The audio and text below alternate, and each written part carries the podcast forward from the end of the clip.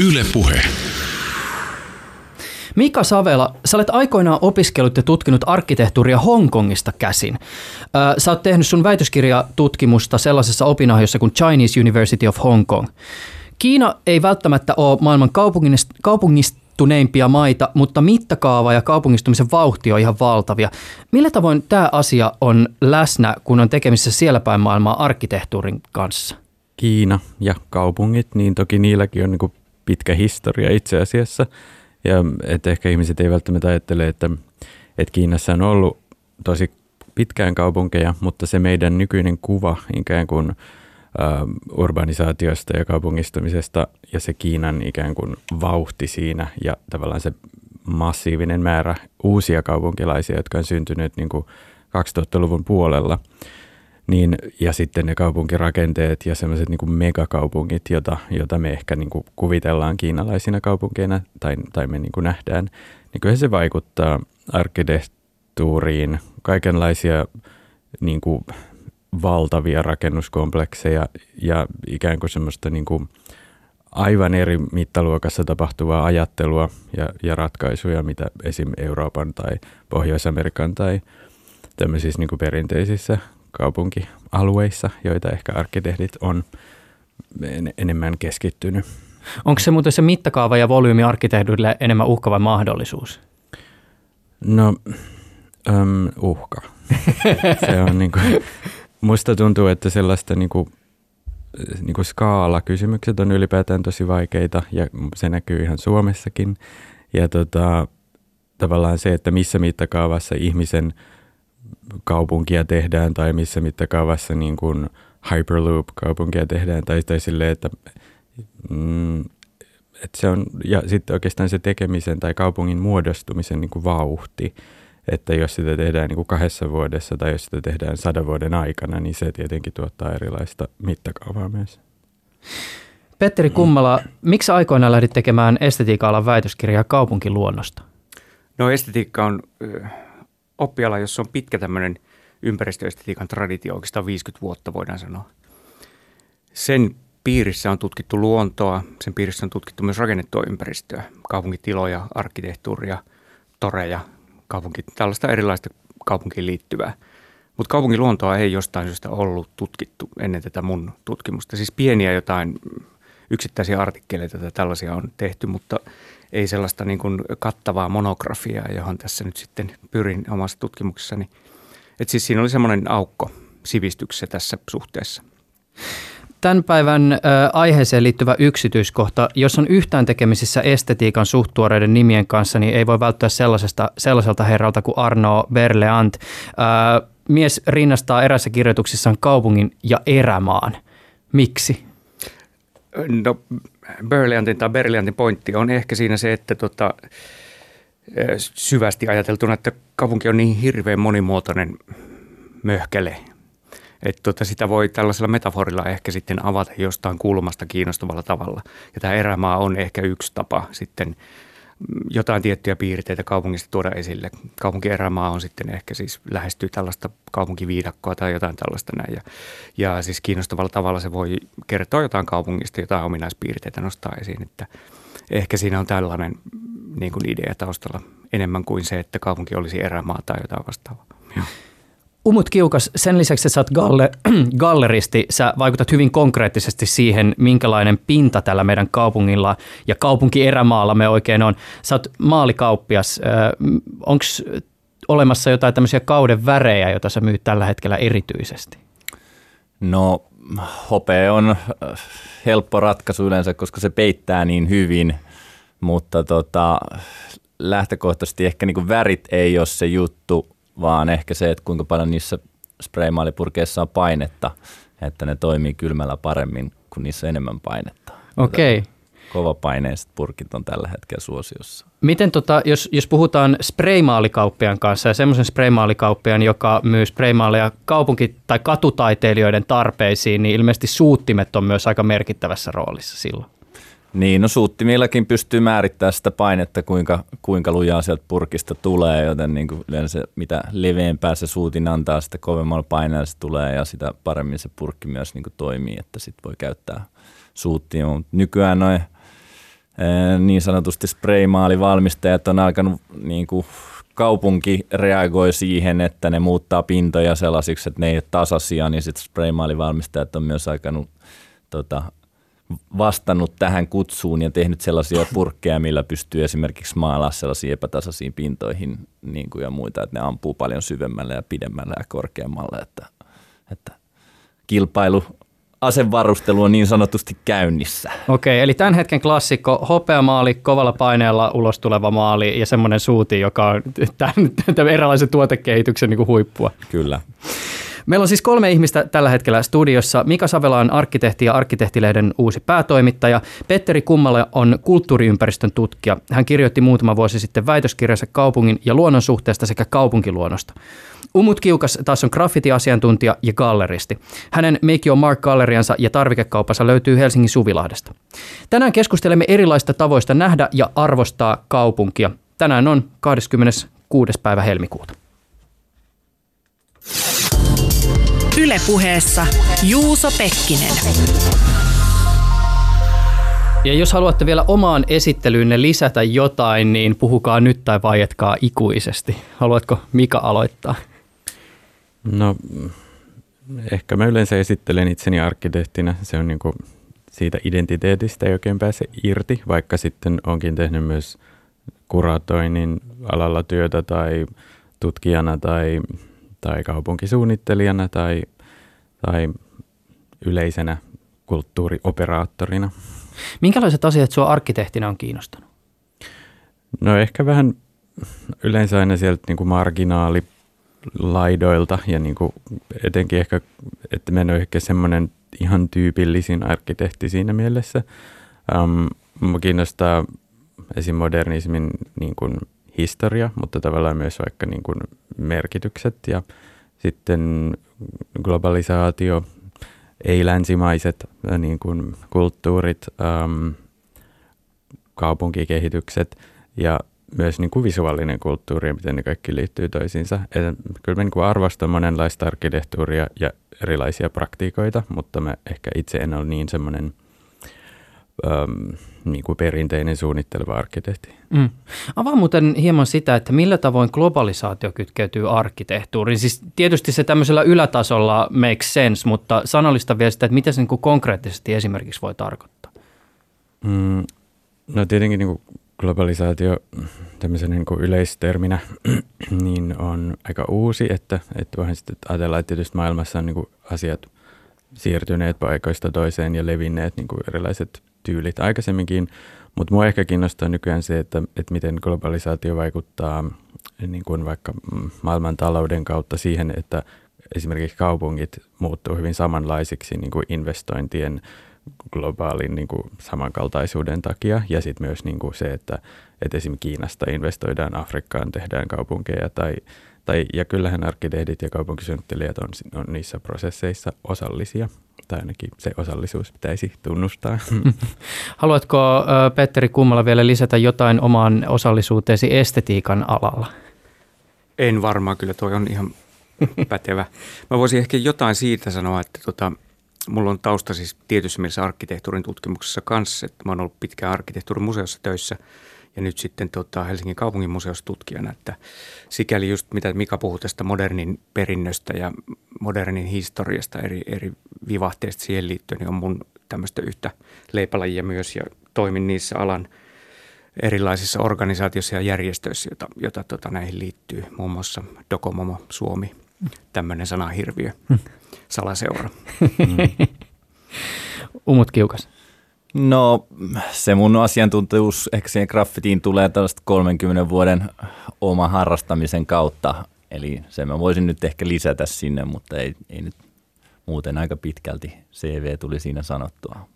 Hetken kuluttua puhutaan tästä asiasta vielä tarkemminkin ja ponnahdetaan keskusteluun sieltä suunnalta, mutta se vielä tässä vaiheessa ehkä mainittavana myös, että sä oot ollut osallisena tässä erittäin tunnettu, myös kansainvälisesti tunnettu graffititaiteilija Exin näyttelyssä, joka on Helsingissä nähty taidehallilla. Kyllä joo, mä kuratoin sen näyttelyn sinne kyllä. Ennen kuin mennään tähän, niin voisi alkuun ottaa tämmöinen tosi ajankohtainen. Tornitaloista käydään Suomessa kovaa keskustelua ja tänä aamuna Suomen arkkitehtiliitto Safan tuore puheenjohtaja Henna Helander on kommentoinut tätä aihetta Yle Uutisten haastattelussa. Helander toteaa, että tornitalobuumissa tehdään koko kaupungin siluettiin vaikuttavia merkkirakennuksia, mutta että näiden talojen arkkitehtuurilta voisi vaatia enemmän. Helander kysyy, panostetaanko näiden tornitalojen arkkitehtuurin tarpeeksi ja annetaanko sille tarpeeksi aikaa. Mika, mitä sä näet tässä keskustelussa? Mm, no ehkä mä niin kuin en voi olla vertaamatta sitä tornitalo-ideaa ja ajattelua sitten mun vaikka kokemuksiin niin kuin tuolla Aasian kaupungeissa, joissa esimerkiksi vaikka Hongkongissa asuessa niin kuin se vertikaalisuus on tulee niin kuin tosi läsnä niin kuin ihmisen, jokaisten ihmisten niin kuin elämään, että et, et mitä se tarkoittaa, että eletään niin, niin, kuin tota, niin pilvenpiirtäjä tiheässä kaupungissa. Ja niin siihen, siitä niin kuin näkökulmasta se, miten Suomessa puhutaan tornitaloista, niin se on hyvin erilaista. Että tavallaan meillä on ehkä semmoista niin kuin nykyään tällaista jonkinlaista kaipuuta niin kuin kokeilla korkearakentamista, koska siihen ne niin kuin, siihen liitetään semmoisia niin tiettyjä niin kuin metropoli niin kuin kaupunkimaisuuden ideaa ja semmoista, että kyllä meilläkin pitäisi olla korkeita taloja. Että sitten jos ajattelee, että miksi korkeita taloja on muualla maailmassa, niin ne syyt on hirveän niin kuin vaihtelevia, että osittain on kyse ollut niin kuin, niin kuin kiinteistö kehittämisen lainalaisuuksista ja tavallaan semmoisista niin mahdottomista tilanteista, joissa on niin kuin pakko ollut vain puskea ylöspäin, kun ei ollut missään mitään niin kuin muuta tapaa rakentaa. Ja meillähän ei kyse ole siitä, vaan ikään kuin sitten jostain niin kuin muusta. Um, ja ehkä siinä mielessä sitten tavallaan miettii sitä, että, että mikä sitten on se todellinen syy ja tahto ja miksi niin kuin korkeaa. Että et et sitä mä usein mietin. Ja sitten, että miten se arkkitehtuuri sitten ilmenee tai il, mitä se ilmentää sitten, jos se, jos se kysymys asetellaan niin, että, että tavallaan että muutetaan pysyvästi kaupungin esim. siluettia sen takia, että olisi kiva saada vaihtelua, niin ehkä tämmöisiä Mä, mä ehkä hieman haastan tätä ajatusta myös siitä näkökulmasta, että eikö se voi ajatella sillä tavoin, että meillä on joskus ollut kaupungilla joku siluetti ja se on hyvä niin, että on ollut, mutta että tietysti kaupunki muuttuu ja siluettikin voi muuttua. Hmm. Miksi sitä niin kuin jotakin joskus luotua pitää ikuisesti varjella ja, ja pitää muuttumattomana? Niin, no se on tietysti hyvä kysymys siinä mielessä, että, että onhan niin kuin joku Manhattanin skyline ikään kuin tosi vaikuttava ja, ja jos siellä ei olisi koskaan rakennettu sitä määrää pilvenpiirtäjiä, niin sitten se ikään kuin ei olisi se niiden perinteinen skyline. Um, Mutta ehkä se, että kun maailmassa on niin erilaisia tilanteita ja erilaisia paikkoja, että, että onko meillä niinku niitä samoja syitä tai, tai, tai tulisiko niistä niinku jos, niitä, ehkä, jos meille rakennettaisiin tarpeeksi korkeita rakennuksia, niin sit siitä ikään kuin ajan kanssa muodostuisi meille se uusi niin kuin, niin kuin kaupunkimaisema, ainakin johonkin kaupunkiin. Mutta sitten toisaalta mä on myös vähän sitä mieltä, että, että meillä se on tietyllä tavalla kuitenkin niin kuin vaatimatonta se tornirakentaminen, että sitten se, että, että ne todella olisi niin kuin näyttäviä todella olisi niin kuin upeita arkkitehtonisesti tai ikään kuin semmoisia niin kuin jonkun semmoisia niin Amerikan 20-luvun tai semmoisia niin kuin hi, mahtavia niin kuin rakennuksia, niin sitä nyt ei ole kyllä niin kuin ollut paljon esillä tai, tai nähtävissä. Kuulostaa hieman samanlaiselta kuin mm. tämä Helanderin kommentti. Petteri Kummala. Tuossa on niin kuin ympäristöestetiikan näkökulmasta niin kuin kiinnostavia aspekteja muitakin kuin tämä siluetti tai tämmöinen visuaalinen puoli. Se on totta kai yksi tärkeä ja mä nyt en ota kantaa siihen, pitäisikö siluettia muuttaa vai ei, mutta että tota, tälleen niin kuin estetiikan tarkastelussa siinä on tietysti kysymyksessä myös paljon muita aisteja kuin näköaisti, jolloin siis tämä korkea rakentaminen vaikuttaa esimerkiksi siis valtavasti tällaisiin tuuliolosuhteisiin, se vaikuttaa varjoisuuteen, se vaikuttaa toisin sanoen niin kuin katutilojen tunnelmaan hyvin vahvasti, tällaisiin niin kuin seikkoihin, jotka on vähän vaikeasti mitattavissa, mutta jotka on niin kuin tunnettavissa ja joista on niin kuin nykyään varsinkin arkkitehtuurin tutkimuksessa tehty hirveän paljon tutkimusta. Just tämä tunnelma on tämmöinen yksi niin kuin megatrendi oikeastaan. Niin tota, tällaiseen ympäristöön, jossa ei siis traditionaalisesti näitä tällaisia korkeita rakennuksia ole, niin se on aika, se voi olla aika radikaalikin se muutos sitten siihen tällaiseen tunnelma-aspektiin tai aspektin tarkastelussa niiltä, niiltä osin, kun niitä, niitä torneja rakennetaan. Että se voi se muutos siihen olemassa olevaan katukudokseen olla sitten aika merkittävä, jos sitä lähestytään myös muita kautta kuin visuaalisesti. Et siinä on niin kuin myös näitä aspekteja, mistä ei välttämättä puhuta niin paljon, mutta että ne on niin kuin ihan selkeästi tota, olemassa olevia asioita. Mm, niin jotenkin tuntuu, että, että erityisesti estetiikan puolella kannetaan hieman huolta siitä, että, että tämä kokemus tuntuu välillä rajoittuvan nimenomaan siihen niin kuin visuaaliseen puoleen. Ja ehkä muistutetaan myös siitä, että kokemus on ehkä vähän kokonaisempikin kuin vain ja ainoastaan se yksi näkymä johonkin kohteeseen. Kyllä, kyllä, ilman muuta siis.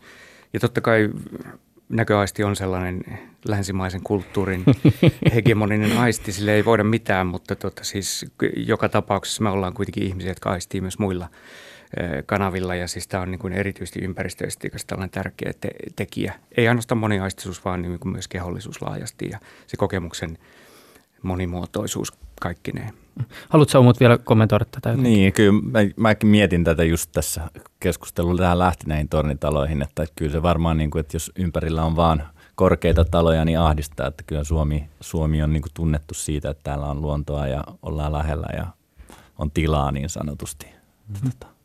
Mä ehkä lisäisin tuohon sen, että, että sit myös kuitenkin niin kuin esimerkiksi vaikka Hongkongiin verrattuna, niin, niin semmoinen mm, niin korkean rakentamisen katutasossa tapahtuvat asiat, niin on, että siitäkin on niin monta eri versioa, että, että tavallaan usein nämä, mitä meillä nyt rakennetaan tai esitetään tämmöisinä tornitalovaihtoehtoina, niin kuin että niin ne on asuintaloja, mutta niissä ikään kuin ei ole sitten kaupunkileiriä siellä alakerrassa tai katutasossa. Mm. Ja sitten tavallaan, että, että, se, että usein jossain vaikka Hongkongin kaduilla ei niin kuin huomaa itse asiassa, kuinka korkeita rakennukset on, koska niissä on niin kuin vaikka pari, kolme, neljä kerrosta jotain niin kuin semmoista normaalia siinä niin kuin katutasossa ja sitten se torni on itse asiassa siellä niin kuin syvemmällä siinä korttelin sisällä.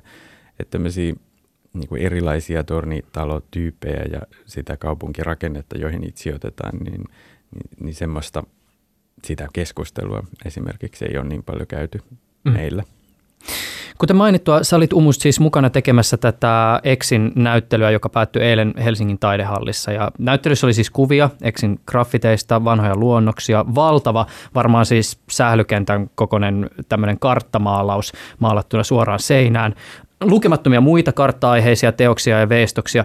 Yksi hyvin vaikuttava teos levittäytyi yhden ison huoneen pituudelta ja teos oli siis se koostui tämmöisistä pylväiksi kasatuista hiiltyneistä puunpalasista, jotka oli aseteltu kujaksi keskelle huonetta. Ää, mä mainitsen tämän teoksen, koska mä oon ymmärtänyt, että se tavallaan liittyy myös siitä, että, siihen, että, että mistä me tänään puhutaan. Kaupunkitilaa voidaan nähdä ja arvottaa hyvin erilaisilla tavoilla ja välillä nämä näkemykset voi asettua hyvinkin voimakkaasti toisiaan vastaan. Joo, puhut, puhut Sadrak Mensak ja Abednego-teoksesta, joka – joka nimi, nimi kertoo vanhasta testamentista olevasta kertomuksesta, jossa nämä kolme herrasmiestä pyydettiin kumartaa tällaista kultaista patsasta ja tota, he, he ei uskonsa perusteella siihen suostunut ja, ja heitä sitten uhattiin heittää tällaisiin ikuisiin tai tu, tällaiseen tuliseen pätsiin, liekkeihin.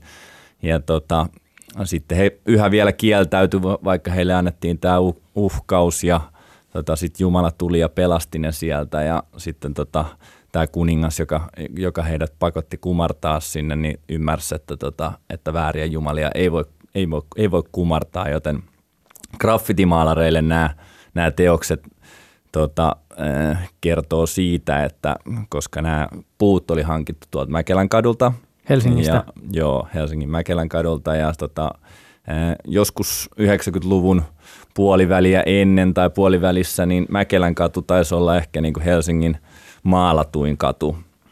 Ja tota, ymmärrettävästi asiakas, asukkaat siellä ei välttämättä pitänyt tästä, tästä niin kuin tilanteesta. Ja tota, ää, sitten, sitten tota, ne, he rupes, niin kuin asukkaat rupes itse partioimaan siellä yöllä. Ja sai sitä kautta vähän niin kuin tota, vähennettyä tätä graffitin määrää, mitä sinne ilmestyi. Ja tota, sitten Helsingin kaupunki kopioi vähän niin kuin tämän, tämän palkkaamalla näitä vartioita ja sitten syntyi tämä Stop Töhrylä-projekti ja siinä sitten mentiin vähän ehkä ylilyönteihin ja muihin tällaisiin, mutta tota, meille, meille näkemyksenä, näkemyksenä nämä teokset, puiset teokset on tietysti, kun ne on poltettu ja ne on säilynyt, ne on tällaisia totemipaaluja, että ne suojelee graffitia niin sanotusti niin kuin tulevilta Stop projekteilta, että nyt, nyt graffiti on museossa ja ehkä niin kuin suomalaisen kuvataiteilijan paras mahdollisuus Suomessa on toi niin kuin taidehallin tammikuun näyttely, minkä Suomen taideyhdistys tota, tota, tuottaa, että, et, tota, mutta, mutta sitten, että näkemys, näkemys jollekin toiselle voi olla, voi olla eri, eri näissä, näissä teoksissa, mutta se oli nyt niin taiteilijan näkemys, kuin mitä, mitä nämä teokset niin ilmentää. Tämän teoksen taustalla siis tämä Stop Töhryille kampanjan historia, ja jos ajatellaan sitä, että minkälainen no voisi sanoa jopa niin kuin talvisota tämä Stop Töhryille aikoinaan oli suomalaisille graffitimaalareille. Ja jos miettii ikään kuin jälkikäteen sitä, että, että mitä niin sanotusti hyötyä siitä oli, niin ainakin ehkä se, että graffiti sai tietyllä tavalla äänensä kuuluviin siitä, että mitä ajatuksia graffititaiteilijoilla on siitä, että mitä kaupunki voisi olla ja mitä kaupungissa voi tehdä. Voiko näin sanoa? No voi sanoa, voi sanoa siis graffiti on sinänsä aika egoistinen niin kuin tapa tehdä asioita, että siinä niin kuin tehdään, tehdään jotain ehkä toisten omaisuuteen.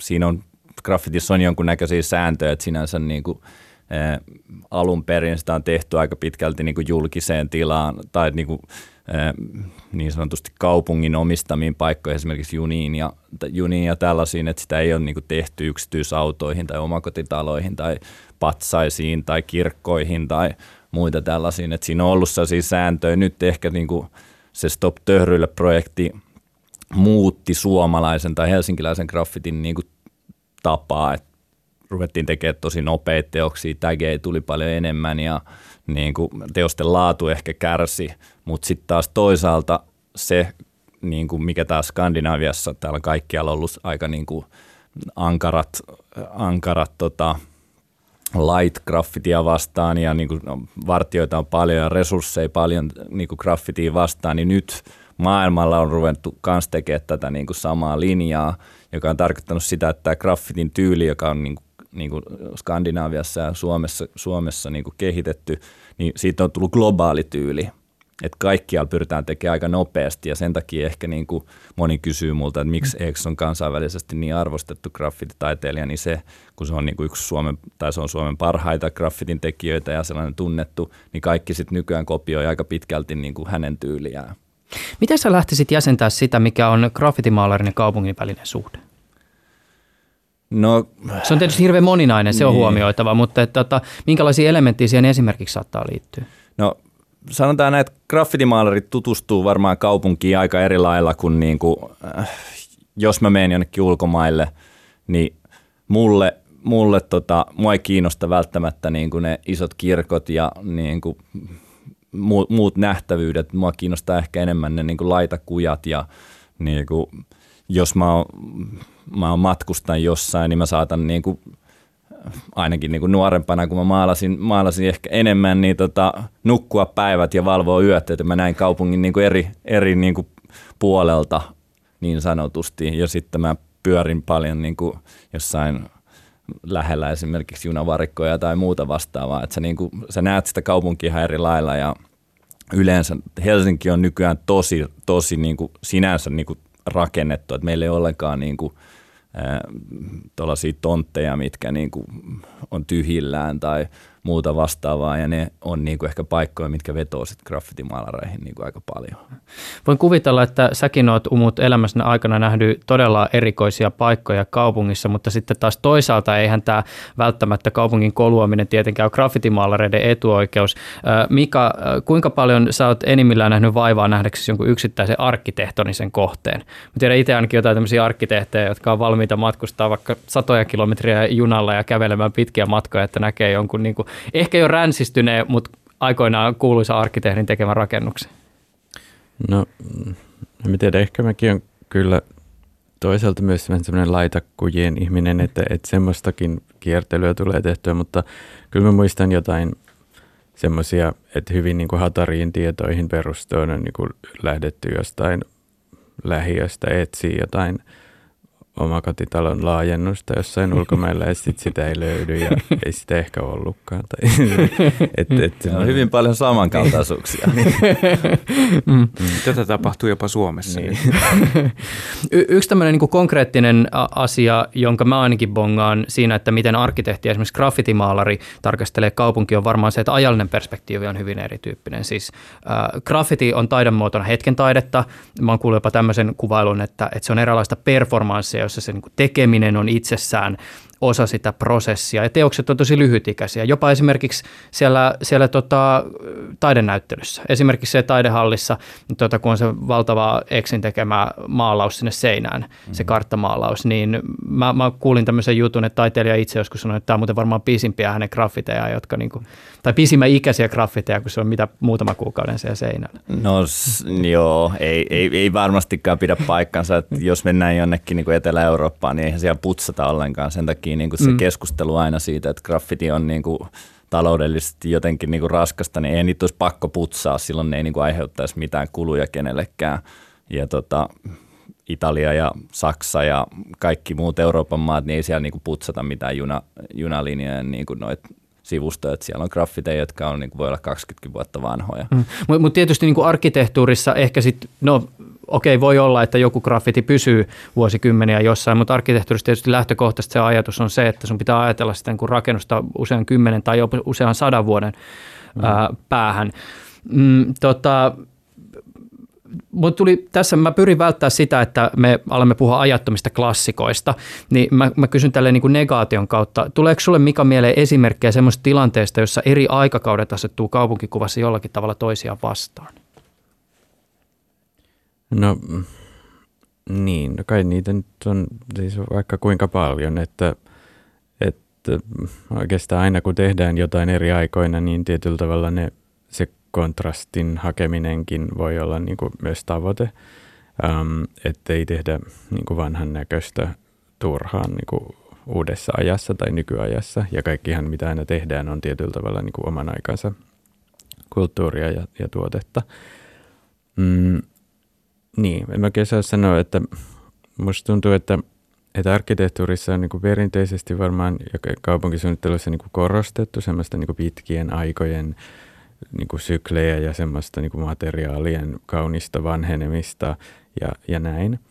Mutta sitten tietenkin eri niin kuin vuosikymmeniltä meillä on paljon vaikka rakennuksia, jotka ei ole vanhentuneet kovin nätisti. Niin sitten, että onko niissä ikään kuin, voisi kysyä, että tietoisesti tai ei tietoisesti, niin, niin, niin miten, miten ne on sitten tuoneet niin kuin kaupunkikuvaan. Um, mutta en tiedä. Mun mielestä hyvä tai semmoinen niin kestävä kaupunki sisältää kaikenlaista niin kuin hyviä ja huonoja asioita ja, ja, ja konflikteja ja tota, yhteenliittymisiä. Mitä sä luulet, että miltä nämä kauppakeskukset, joita esimerkiksi nyt Helsinkiin rakennetaan isolla innolla ja jotka tulee todella dramaattisesti muuttaa sitä, miten kaupunki jossakin kohdin hahmottuu ja jäsentyy. Mitä sä luulet, että miltä ne näyttää vaikka sadan vuoden päästä? Tai onko niitä edes sadan vuoden päästä? Niin, no se on ehkä hyvä kysymys. Mm. Tai onko vain niitä? niin aivan. Elämme jossain semmoisessa katetussa Mm, kauppakeskus niin. Et, siis onhan se aika jännää, että nyt on niinku, että et mulla oli ikään kuin semmoinen mielikuva, ehkä, ehkä teilläkin on ollut, tai, että joskus puhuttiin niin paljon semmoisista, että, että nyt on joku suurin ja suurin kauppakeskus jossain kehitteillä, ja sitten on ajatellut, että no eiköhän se nyt niiden aika ole jo ohi, mutta sitten ikään kuin ei, vaan että niin, ikään kuin vielä suurempia. Ja, ja se, että, että me tavallaan, no että tietysti täällä Suomen ilmastossa me niin kuin mielellään ollaan sisätiloissa niin kuin pitkiä aikoja vuodesta ja sillä tavalla, mutta että et, et kuinka niin kuin paljon me sitten jaksetaan olla siellä niin sanotussa vanhassa kaupungissa, jos meidän kaikki niin kuin käytännön asiat siirtyy tämmöisiin niin kuin isoihin keskuksiin, joihin, joissa niin kuin yhdistyy asuminen ja kaikki palvelut, myös niin kuin hyvinvointiyhteiskunnan palvelut. Sen lisäksi hengailu ja Mm. ihmisten tapaaminen tällainen. Niin. Joo. Että tavallaan, että kuinka monta erillistä niin kuin kaupunkia ja elämää meillä sitten muka täytyy olla. Um, et ehkä se on se mun kysymys. Ja sitten kuitenkin, että eihän niiden, kyllä siellä taustalla kuitenkin on niin kuin semmoinen, ne ovat myös sijoituksia ja ne on niin kuin tavallaan tapoja tehdä bisnestä kaupunki niin kuin ympäristön niin kuin, tota, kautta. Että, että se on myös siellä taustalla, että, että ei se ole vaan niin kuin semmoinen halu tehdä jotain isoa. Mm. Mm. Miten muuten semmoiset graffititaiteilijat, jotka haluavat nimenomaan sitä nimeä näkyviin kaupunkitilasta, niin tota, eikö tämmöiset kauppakeskukset ole aika, aika tota, huono juttu siinä suhteessa, että jos ihmiset alkaa liikkua tämmöisissä katetuissa ja, ja tota, vartioidussa tiloissa, niin se tietysti tarjoaa aikamoisia haasteita sitten sille niin kuin graffitin tekijälle. Pitää niin. olla vieläkin nopeampi. Niin, no kaikki paikat on varmaan jollain tavalla vartioitu, että ei se nyt sinänsä niin kuin, se on vaan halu, että jos sä nyt haluat toteuttaa ja yleensä se, niin kuin, että totta kai jos jossain paikassa on paljon ihmisiä, niin se myös vetoo graffitimaalareihin, että ne myös niin kuin, houkuttelee niitä, mutta tota, mun mielestä tässä oli aika mielenkiintoinen, kun no en nyt ehkä enää ole mikään nuori tai hengaa missä ostareilla, mutta vähän väliä tulee niin kuin, äh, uutisia, kuinka niin kuin nuoria hätistellään pois niistä, mutta sitten niitä kuitenkin rakennetaan sellaisiksi, että ne houkuttelisi ihmisiä. Niin se on niin kuin aika ristiriitasta. Mm. Okei, nuoret saattaa niin kuin häiriökäyttäytyä välillä, mutta se kuuluu ehkä jollain tavalla niin kuin nuoruuteen mm. ja sitten tota, kaupunkiin. Sit niitä, niin, ja sitten sit ne rupeaa niin kuin, tota, kasvaa aikuisiksi ja ehkä sit, sitä kautta tottuu siihen kauppakeskukseen. Mun mielestä se on niin kuin ihmeellistä, että niitä ajetaan sieltä pois. Tämä on kiinnostava huomio, koska se pitää sisällään se, että on olemassa myös sitä vääränlaista hengailua. Mm. Mutta on näkee siis, sori. Joo, anna mennä vaan. Siis viime viikonloppuna tehtiin, tai itse asiassa toisessa viikonloppuna tuommoinen eksku tuonne Länsimetroon.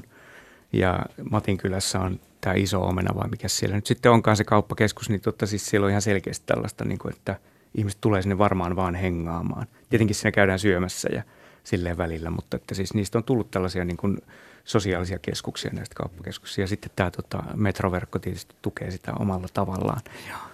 Joo, ei sen enempää tästä.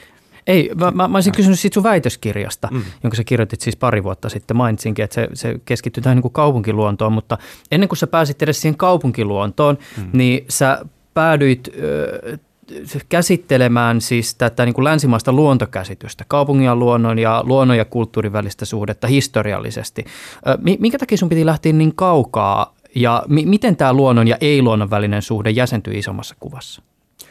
No joo, siihen oli syy muukin kuin se, että on aina arvokasta aloittaa muinaiset roomalaiset, se oli hauska. roomalaiset, kreikkalaiset. Joo, kun sä, sä, siinä sun väitöskirjassa mulla tuli jopa semmoinen olo, että sä joudut vähän pahoittelemaan, että, sorry, niin. pakko aloittaa kyllä, näistä kyllä. kreikkalaisista. Joo. Siis siinä on sellaisia, tota, se perussyy ja juurisyy tässä on se, että luontoa tai kaupunkiluontoa käsitellään kuitenkin edelleen hirveän paljon tai se mielletään sen luonnon kautta. Että se on nimenomaan jotain luontoa, joka on ehkä vähän turmeltunut tai se on jotenkin vähän silleen ehkä vähempi arvosta kuin Se puhut muun muassa denaturoidusta luonnosta. Joo, se taitaa olla joku käsite kanssa, jota on käytetty jossain. Mutta tota, että, että sillä on tällaisia ikään kuin, että se on jollain lailla tietyssä mielessä korruptoitunut Eli sitä heijastaa aina siihen niin kuin puhtaan luonnon ideaan tai jonkunlaiseen puhtaan luonnon ideaan. Sen takia siis oli, oli jotenkin tärkeää miettiä ensin sitä, että mikä se luonto oikeasti on. Ja itse asiassa se paljastuu sen kautta, kun sitä historiaa tota, tutkii, että se on aika monimuotoinen ja ihmeellinen sekin, niin kuin, että mitä siitä luonnosta ajatellaan. Loppujen lopuksi sekään ei ole itsestään selvää, että luontoa ajatellaan jonkinlaisena yhtenä kokonaisuutena tai tällaisena yksiköllisenä asiana. Että sekin on ikään kuin kreikkalainen keksintö – että se luonto on jotain joidenkin tietynlaisten olemusten semmoinen kokoonpano tai tämmöinen klimppi.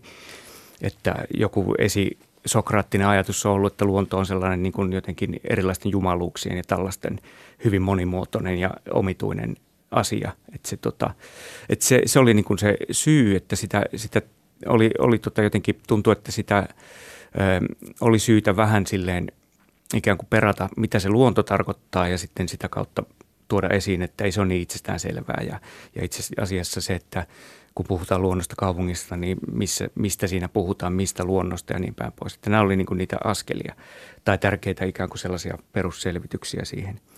Ja toinen juttu sitten on tietenkin se, että siinä täytyy vähän miettiä sitä, että mitä se kaupunki itsessään on, mikä on hirveän paljon monimuotoisempi kuvio.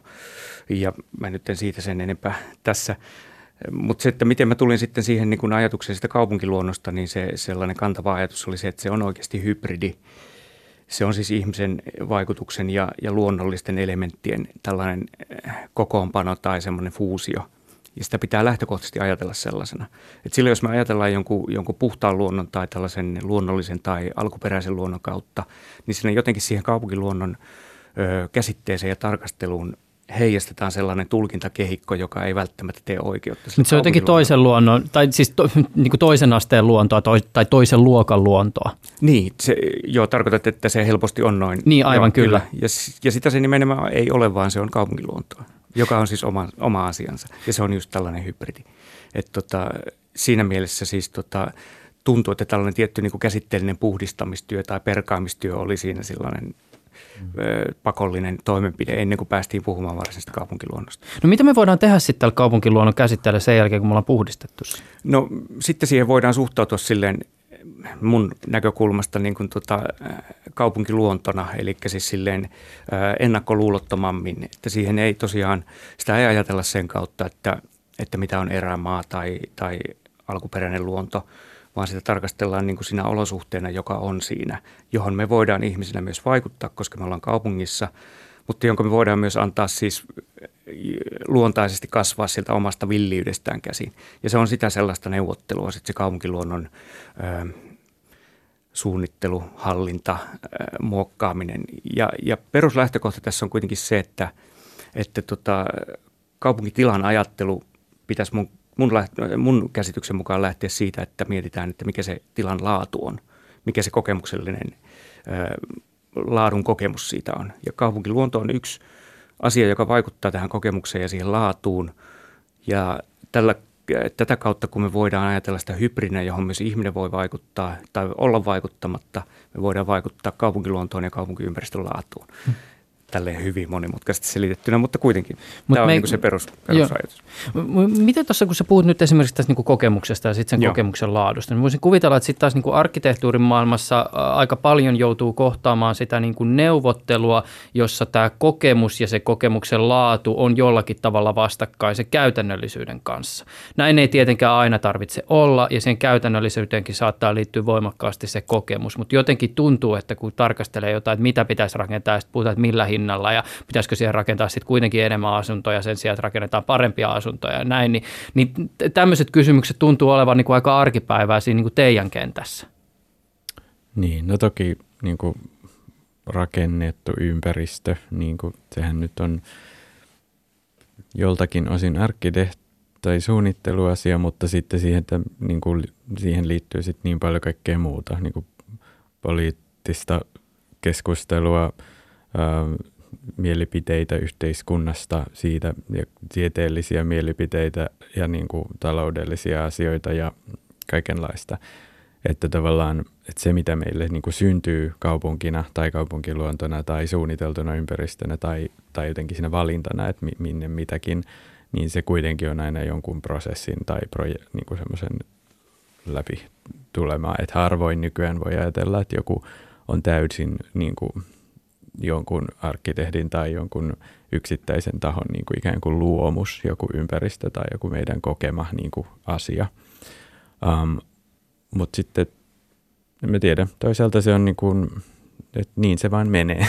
ja tota, että, että en tiedä, onko se semmoinen ongelma, jossa meidän pitäisi niin kuin jotenkin, tai, tai vaikka arkkitehteinä tai, tai kaupunkisuunnittelijoiden jotenkin tuntea, että, että nyt niin kuin meidän pitäisi saada enemmän valtaa vaikka niin kuin siihen, että miltä niin kuin tosi, todella asiat alkaa näyttää, tai onko se semmoinen, mihin asukkailla tai ihmisillä tai kaupunkilaisilla pitäisi olla enemmän valtaa. Tavallaanhan niin kuin onkin, mutta että et miten näitä asioita käytetään, eikä siihen ole mitään niin kuin kovin hyvää ratkaisua ehkä keksittykään. Mm. Miten muuten, tota, mikä teidän, kaikki voi vastata, mikä teidän näkemys on siitä, mä jotenkin miettii tätä luontoa, että, että tota, onko teillä niin kuin näkemystä siitä, että mihin rajaan asti sitä luontoa esimerkiksi kaupungissa tulisi varjella? Ja nyt puhutaan nimenomaan siitä kaupunkiluonnosta, siis semmoisesta, joka on osa sitä niin kuin urbaania ympäristöä. Helsingissä tietysti käyty paljon keskustelua siitä, että, että tota, saako keskuspuiston kajota ja rakentaa sinne asuntoja. Miten, tota, on, onko teillä jotain niin kuin ajatusta liittyen tähän? No, en tiedä, mä oon itse kokenut vähän sillä tavalla, että, että meillä kuitenkin suomalaisina täytyy myös tunnustaa tai tunnistaa meidän oma niin kuin luontokäsityksen aika erityinen laatu, joka ei ole kovin kaupunkilainen. Tai sillä tavalla, että me, me ollaan opittu niin kuin siihen, että me aina päästään luontoon ja semmoiseen aitoon luontoon, jolla sen niin kuin täysin ympäröimiä. Ja me niin kuin monet kaupunkilaisetkin itse asiassa niin kuin yhtä sukupolvea sitten olivat vielä maalaisia. Niin, tota, niin se on tietenkin hirveän erilainen kokemus siitä, että mikä riittää tyydyttämään sellaisen niin kuin luontofiiliksen niin kuin, tai semmoisen tunteen jostain niin kuin luonnosta. Et esimerkiksi jossain isommissa kaupungeissa niin joku ihminen saattaa elää koko elämänsä sillä tavalla, että se välttämättä ole niin kuin kokenut luontoa sillä tavalla, kun me sitä ehkä edes täällä ajatellaan. Että sitten tämä niin kuin, niin tämmöisenä niin kuin tätä lähtöajatteluna siihen, että... Mm. Joo, siis tota, se, että miten paljon sitä pitäisi ö, säilyttää, tai se oli se sun kysymys mm. suurin piirtein, niin se on tietenkin hirveän vaikea, kun sitä on niin monen muotoista ja monenlaista. Ja sehän on siis vettä, joka tulee hanoista ja se on siis auringon valon vaikutusta ja sitikaneja ja sitikettuja ja kaikkea tämä kaupunkiluonto, että siinä mielessä se on vaikea, mutta sellaisena niin kuin, jotenkin sellaisena yleisperiaatteena voisi ajatella, että sitä tota, ja mitä, mikä se munkin niin kuin hanke näin niin kuin, tota, tai sen hankkeen semmoinen piiloagenda on, että, että tota, niitä vaikutuksia, joilla se kaupunkiluonto jollain lailla vaikuttaa ja, ja, ja vaikuttaa siihen laatuun – niin niitä voisi ehkä ajatella hieman monipuolisemmin kuin niitä on tähän asti ajateltu. Että nyt on tuotu tällaisia asioita, kuten esimerkiksi nämä biodiversiteettitekijät ja, ja tämmöinen niin kuin ekosysteemipalvelut, jossa puhutaan siis ihan tällaista hulevesiasioista, mutta myös virkistyksestä ja, ja tällaisesta. Mutta että niin kuin tämän esteettisen tarkastelun kautta sen saadaan ehkä sitten vielä sellaisia niin kuin enemmän sellaisia laadullisia ulottuvuuksia, joilla se vaikuttaa. Ja silloin, jos se tarkastelu olisi niin kuin tällä tavalla monipuolisempaa, niin sitten voitaisiin ehkä tehdä niitä valintoja myös sen osalta, että mitä säilytetään, mitä ei säilytetä, niin sitten jotenkin sellaiselta niin kuin – vankemmalta perustalta mun mielestä. Mm. Sen niin kuin, nimenomaan sen kaupunkiympäristön laadun ajattelun kannalta ja sen suunnittelun ja hallinnan ja niin päin pois kannalta. Tässä tullaan myös tähän niin kuin ikään kuin sen e- estetiikan tarkastelunäkövinkkelin laajuuteen, siis kun mm. sä mainitsit esimerkiksi tämän, että no siis sade- ja auringonvalo, niin. Niin, niin tavallaan se myös keskustelu esimerkiksi niin kuin tornitaloista ja niiden heittämistä varjoista, niin se on tavallaan myös keskustelu siitä kaupunkiluonnosta. Totta kai, ehdottomasti täsmälleen siitä, siitä se on. Mm. Umut. Niin, no tässä täs tuli niinku ajatus taas niihin tornitaloihin, että Helsinki pyrkii ehkä jollain tavalla luomaan imagoa siinä, että me ollaan niinku iso kaupunki ja mehän ei olla. Et sinänsä meidän vahvuus ehkä niinku maailmalla voisi olla se, tai oiskin se, että meillä on luonto tuossa niinku metrolla päättärille meet, niin sä pääset niinku mustikkaan ja turistit varmasti olisi niinku fiiliksissä sellaisesta, jos sitä niinku jollain tavalla joku osaisi markkinoida, markkinoida maailmalla, että se, että me rakennetaan jotain 30-kerroksisia taloja tuohon, niin ne ei kuitenkaan vedä vertoja niille Manhattanin jutuille, että lähtökohtaisesti suomalaiset kaikki on varmaan niin kuin maalaisia, että melkein mulla on kuokka ja lapio tuolla narikassa niin kuin mukana, vaikka kaupungissa on syntynyt. Mm, niin. niin ei mikään turistiatraktio todellakaan ole ne 30 kerrokset niin, kerrosta, se on niin, totta, mutta että ne mustikat on. Niin. niin, meidän mustikat ja männyt on meidän pilven piirtäjiä. Niin, toi on hyvä. ja sitten ehkä se, että, että me ehkä arvostetaan aika paljon niin kuin automaattisesti sitä luontokokemusta, ja sit, mutta sitten toisaalta onhan myös niin kuin että mikä sitten olisi se meidän arvostama kaupunkikokemus. Että sellaiset asiat, mitkä sitten joissain ehkä isommissa kaupungeissa, ikään kuin se kaupungissa asumisen ää, niin kuin siitä tiiveydestä ja semmoisesta niin umpikaupunkimaisuudesta saatavat hyödyt ja niin kuin se elämän, niin kuin kaupunkielämän niin kuin semmoinen kulttuurinen tunne, niin ne on mun mielestä niin kuin, niin kuin yhtä arvokkaita sitten niin kuin toisaalta sen luontoasian kanssa, että, että, että me tiedä, että onko semmoista kaupunkia olemassa, jossa niin kuin erityisesti pitää olla joku tietty prosentti luontoa ja niin kuin sitten, että se, että ne on täydellistä hyvin, niin, paikkaa. Niin, niin. Hei, onko täällä muuten, tota, tämä on minusta kiinnostava ajatus just tämä, niin että mikä on niin kuin nimenomaan erityinen suomalainen tai vaikka helsinkiläinen kaupunkikokemus, ja jos sitä tarkastellaan vielä ulkopuolisen silmin, niin mm. mitä te nostaisitte esille? Mikä on semmoinen niin hetki, jossa esimerkiksi niin kuin Helsinki kaupunkina tulee jollakin tavalla olevaksi omalla erityislaatuisella tavallaan? Voitte pitää tämmöisen pitchauksen vaikka jollekin niin. japanilaiselle tässä niin kuin mentaalisena ajatuksena. Totta kai tällaisia täkyjä voi heittää, kuten Suomenlinna, se erilaiset saaret.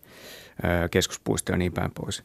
Ne nyt on ihan selkeästi, varsinkin jos tulee mistään niin kuin urbaanimmasta paikasta kuin Helsinki. Mutta sen lisäksi esimerkiksi sitten, mikä on vaikka erityispiirre tietyssä mielessä verrattuna samankokoisiin, about samankokoisiin kaupunkeihin, voisi olla tämä, että avomeri on melkein heti tässä. Kauppatorilta lähtee paljaita kallioita, on huomattavat määrät siis olemassa. Ja sitten se on niin kuin hirveän monimuotoinen se, mitä erilaista niin kuin luontoympäristöä täällä on. Täällä on niin kuin kartano ö, ympäristöistä kaupunkimetsään, mereen ja kaikkeen saaristomaisemaan ja kaikkeen tällaiseen ja siltä väliltä niin kuin hyvin monipuolisesti. Helsinki on kyllä siinä suhteessa aika tota rikas, rikas kaupunki. No mä ehkä koen, että, että semmoinen asia, johon mä kiinnitin itse huomiota sitten, kun mä ikään kuin muutin takaisin Helsinkiin, on, että, että meillä on aika helppo niin kuin spontaanisti tehdä erilaisia asioita, että, että jos kesällä vaikka töiden jälkeen niin kuin haluaa mennä jonnekin Nurtsille istuu, niin se on niin kuin aika helppoa. Se ei ole mitenkään, sen ei tarvitse niin järjestää siitä mitä erityistä projektia, vaan sä voit niin kuin tehdä sen sillä että se liittyy sun muihin, muihinkin kulkemisiin ja menemisiin ja, ja siinä kaupungissa olemiseen. Et se ei ole ihan itsestään selvää äm, niin kuin kaikkialla, että et tavallaan, että mihin sä voit mennä istuskeleen tai mihin sä voit mennä jotain tekemään. Et, et, ja ne kaikki välimatkat ja kaikki, kaikki semmoinen, niin kuin, niin kuin, että et meillä kuitenkin on tiet, tiettyjä juttuja, niin kuin, no varsinkin tietysti kesällä, niin tota, on, se kaupunki on niin kuin ikään kuin aika meidän käytössä. Mm-hmm. Helsinki on kätevä. Mm. Joo, Ti- tiivi- tiivistyksenä. Mm. Kätevä on hyvä sana, koska se on niin kuin käden ulottuvilla. Mm. Se Just. on niin tosiaan tuossa. Aika pitkälti nämä kommentit tuli tuossa, että graffitimaalarin osalta Helsinki ei ole mikään niin kuin unelmapaikka, koska täällä ei ole just ehkä sellaisia niin kuin, niin kuin hylättyjä rakennuksia ja muita, koska mm-hmm. täällähän on nykyään paljon niin kuin luvallisia, luvallisia paikkoja, mihin pystyy maalaamaan, mutta sitten ne kaikki on, no ehkä muutama niin kuin lukuun ottamatta, niin ne on tota, vaneriaitaa, ja sitten sit, jos sä niin kuin asut Helsingissä ja sä maalaat niin, niin yleensä se graffiti tehdään niin kuin siihen ympäristöön sopivaksi. Ja sitten kun sä oot maalannut kerran siihen aitaan tai kun sä oot maalannut 50 kertaa siihen aitaan, niin se rupeaa niin kuin tylsistyttää. Et niin kuin se, se, että jotain niin kuin, nyt, nyt Helsinki sallii aika pitkälti tota, tuollaisten purkurakennusten, että tiedetään, että tuo rakennus purataan kahden viikon päästä, niin sitten siihen saa maalaa. Ja ne on niin kuin ollut supersuosittuja tällä hetkellä, mutta sitten niin ehkä turistit nyt ei ehkä löydä niitä niin helposti. Mutta. Hmm. Miten sä muuten Umut Kiukas näet sen, että kun on paljon näitä just näitä luvallisia seiniä tällä hetkellä, ja sitten jos ajatellaan tätä ikään kuin graffitin institutionalisoitumista, joka tietenkään ei ole mikään uusi juttu, siis graffiti on ollut gallerioissa kymmeniä, vuosia. Mutta joka tapauksessa siis Exillä taidenäyttelyssä parhaaseen aikaa ää, tota, o, oma näyttely ja, ja sitten joku niin kuin Helsingin kaupunki printtaa tämmöistä niin kuin graffititaidekarttaa, mistä sä voit käydä katsomassa, että mistä ympäri kaupunkia sä löydät katutaidetta. Niin miten tämän tyyppinen kehitys ehkä sun mielestä vaikuttaa siihen graffitin ja kaupungin väliseen suhteeseen? No mun mielestä se on ehkä niinku järkevöittänyt sitä jollain tavalla, koska pitää olla niinku mahdollisuus myös niinku harrastaa ilman sitä, että sun pitää niinku rikkoa lakia, koska se ei ollut niinku itsestään selvää kymmenen vuotta sitten.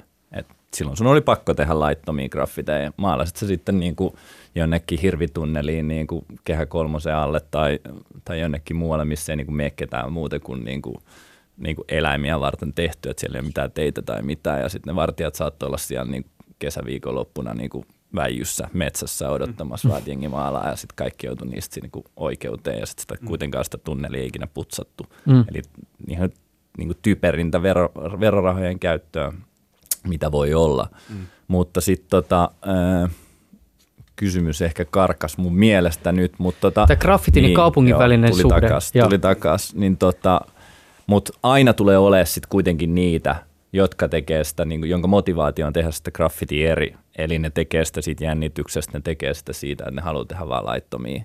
Joten, joten se, se suhde tulee varmasti elää eikö sano, eikö sano siinä isossa Hesarin haastattelussa, että toivottavasti tätä vihattaisi vähän enemmän, mm. niin se on ehkä niinku ihan, ihan hyvä, hyvä kommentti. Mutta tota... Nyt on menty ääripäästä vähän toiseen tietysti mielessä, että stop töhryille vihas vähän liikaa tai niin, niin. liikaa. Kyllä, mutta kyllä siellä, kyllä siellä on niinku, sanotaan, että sitä putsataan niinku ihan sikana vielä ja ää, vartioidaankin niinku aika paljon – mutta tota, sinänsä niinku se sota sillä, että putsataan nopeasti, se on niinku hävitty, koska internet on tullut ja internetissä niin sä postaat sen kuvan, ne yleensä, yleensä niinku 90 prosenttia graffiteista päätyy niinku internettiin ja siellä on niinku satoja tuhansia tyyppejä näkemässä ja siellä voi olla niin paljon tyyppejä näkemässä niitä, että niinku Helsingissä ei ole asukkaita, mm. joten niinku se, että se putsataan nopeasti, se ei hyödytä niinku sinänsä mitään.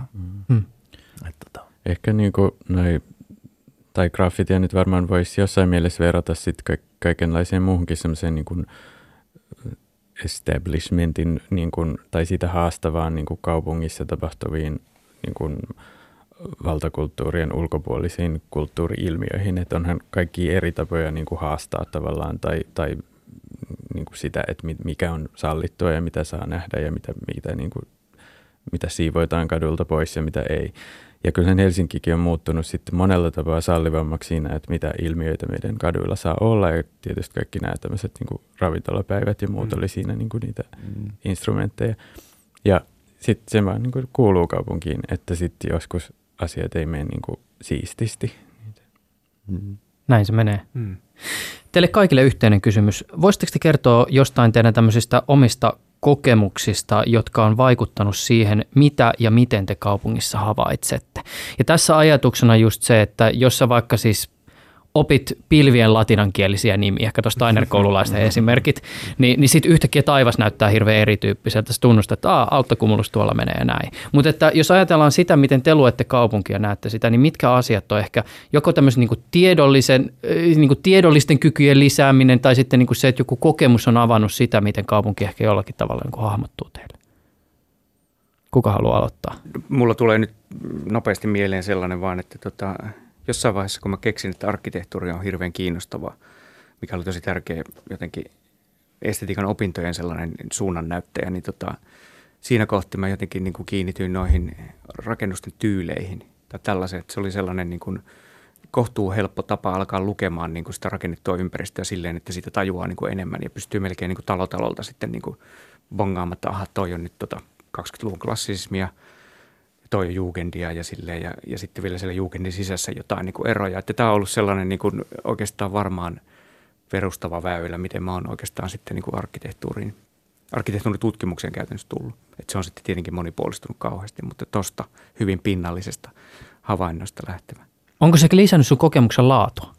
Joo, kyllä mä luulen, että siis se, se on sellainen, koska tota, sehän sitten levittäytyy myös muihin. Että se lähti Helsingistä, mutta että sitten on kiinnostava katsoa vaikka Riassa tai – tai jossain saksalaisessa kaupungissa tai jossain, niin kuin, että miten niillä nämä niin kuin tietyt ilmiöt ilmenee tai nämä vuosikaudet tai niin kuin tyylisuunnat ja niin päin pois. Joo. Miten teillä muilla umut kiukas? No mun, mun kokemus ehkä tälleen niin kuin on pitkältä, pitkältä aikaväliltä, että kun maalasin ensimmäisen graffitin joskus siellä 80-luvulla, niin tota, maalasin sen tuonne Siilitien – metroaseman vastaiseen niin kuin äänimuuriin keskellä päivää neljältä ja sitten vilkuteltiin metrolle kaverille. Ei edes ajateltu, että tässä niin kuin voisi olla jotain, jotain niin kuin ihmeellistä ja sitten menen, menen kotiin, kotiin, niin äiti on siellä, että olit sitten maalaamassa, maalaamassa graffiteja. Sitten, no en todellakaan ollut, että no sut näki, sut näki aika moni muu muun lisäksi, että vilkuttelitte siellä, että ei ollut todellakaan epäselvää. Ja oltiin siinä niin kuin ruuhka-aikaan puoli tuntia, 45 minuuttia maalaamassa ja kukaan ei tullut sanoa mitään.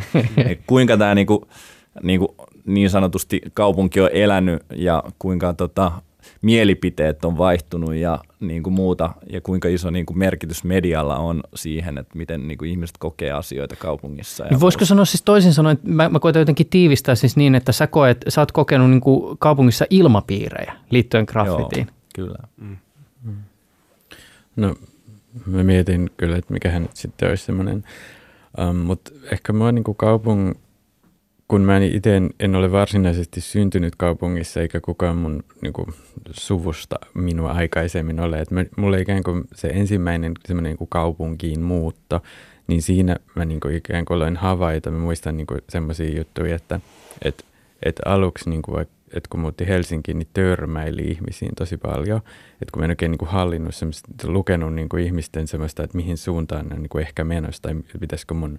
Sitten mä niin kuin törmäilin ihan niin kuin tajuttomasti niin kuin vastaantulijoihin. Ja sitten eri puolilla maailmaa sitten tämä törmäily niin kuin tiheys on niin kuin erilainen. Ja, ja sitten ikään kuin semmoinen, että oppii lukemaan tämmöisiä niin kuin niin kuin ihmisten niin kuin adaptaatiota eri kaupunkeihin. Ja siitä jotenkin on alkanut semmoinen, niin kuin, mitä mä usein havainnoin, että, ah, että täällä tehdään näin. Ja täällä odotetaan tällä tavalla, että metroon pääsee. Ja, ah, että, niin kuin, että semmoinen ikään kuin kaupunkien sellaiset mekanismit, joita meidän niin kuin se elämä yhdessä tuottaa, jotka on niin kuin kirjoittamattomia sääntöjä, mutta tietenkin se törmäilyjuttu on semmoinen. Ja sitten se menee vähäksi aikaa, että jos menet vaikka lom, kesälomalle maalle, niin sitten kun sä tulet takaisin, niin sulla hetken vielä on se törmäily uudestaan. Niin Vielä vähän vastaavalainen kokemukseen liittyvä kysymys. Tuleeko teille mieleen jotain semmoista hetkeä, jossa te olisitte tai muistatte, että olisitte ajatellut tai kokenut, että koette nimenomaan kaupungin kaupunkina. Ja nyt mä en ajattaisi takaa sitä, että, että tässä olisi joku niin kuin tavallaan niin kuin rakennus, jonka kanssa olen läsnä tai jollakin tavalla niin kuin kiinnittää huomiota yksityiskohtiin, vaan se hetki, että se ympäristö jollakin tavalla sulautuu yhteen ja se muodostaa sitten semmoisen kokemuksen, jolla niin kuin kaupunki sitten yhtäkkiä niin kuin tulee läsnä olevaksi. Siis esimerkiksi itsellä tämä, mä oon joskus ajanut polkupyörällä usean päivän aikana Tokion laidasta laitaan.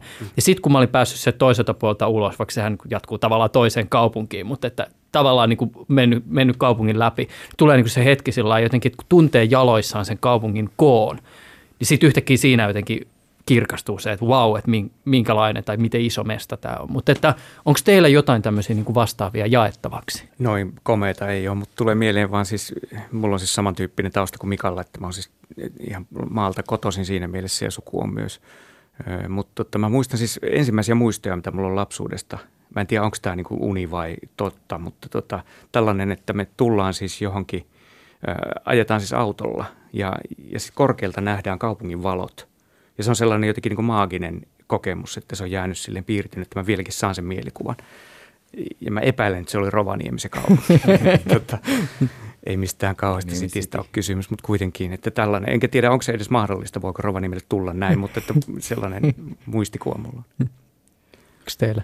No, mulla toi pyöräily, että Kööpenhaminassa on tullut pyöräiltyä aika paljon ja paikallisten, paikallisten niin kuin ohjaaminen ja sitten sitä vaan viilettää siellä seassa tietämättä mihin on menossa, mutta perässä ja sitten se on jotenkin niin kuin supersiistiä, kun tuuli vaan viilettää ja autoja joka puolella, mutta ne väistää sua ja sitten sä tunnet olevasi siellä niin kuin keskellä pomona. Mm.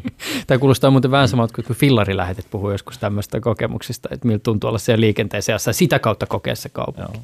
Miten, Mika? Kesällä ehkä jossain Helsingissä jollain tuomiokirkon portailla sille, että se niin kuin näkyy tavallaan vähän eri leijereiltä se kaupunki ja sitten tulee semmoinen hyvä fiilis. Tai, tai sitten jossain lautalla Hongkongissa näkyy horisontti, niin kyllä ne on. Kiitokset teille kaikille. Yle Puhe.